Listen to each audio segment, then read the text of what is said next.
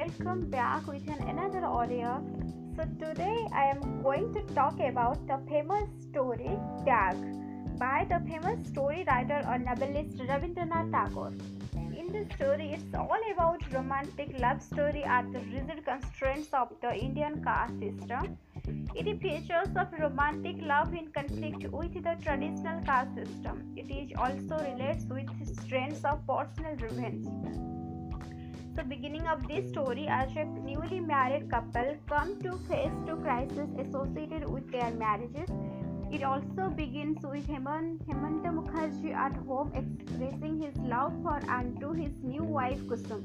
But Kusum has a troubled look on her face and does not express what is worrying her.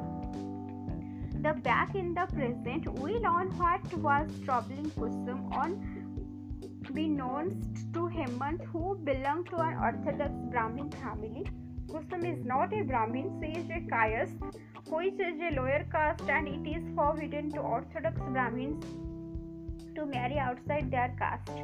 Hemant and believed Hemant had believed when they were married that she was a Brahmin, and she had been meaning to tell him ever since about this lie, but before she could muster the courage to tell her husband, he is informed of the probability probabilistic situation by his father, Harihar. Harihar orders his son to immediately cast out Kusum from his home.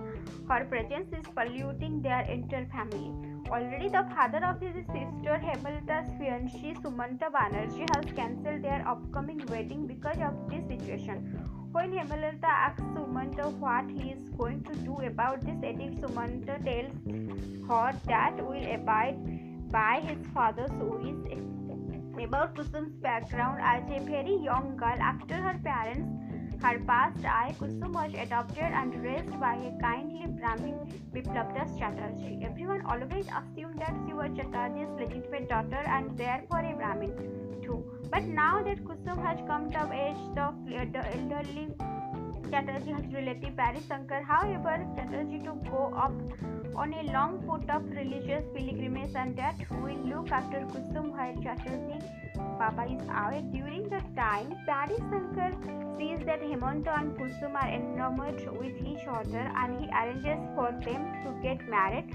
With Kusum express misgiving about this lie, Parishankar tells her that a lie that can unite two hearts is better than a hundred truths. When Chatterjee returned from his trip, Parishankar convinced him to, to let the marriage go ahead in the name of true love. So Hemanta and Kusum were then married in an assumption and traditional ceremony. Parishankar explains to him that his marriage was arranged in order to take revenge on Hemanta's father Harihar, whom uh, he had no uh, earlier years earlier in a Bengali village where Parishankar lived. Harihar had seen the lo- locals to um, Parishankar uh, the area for the crime of haunting his son-in-law's daughter abroad, something forbidden to Orthodox Brahmins. Parishankar was accused of polluting Brahmin purity as a penance. Um,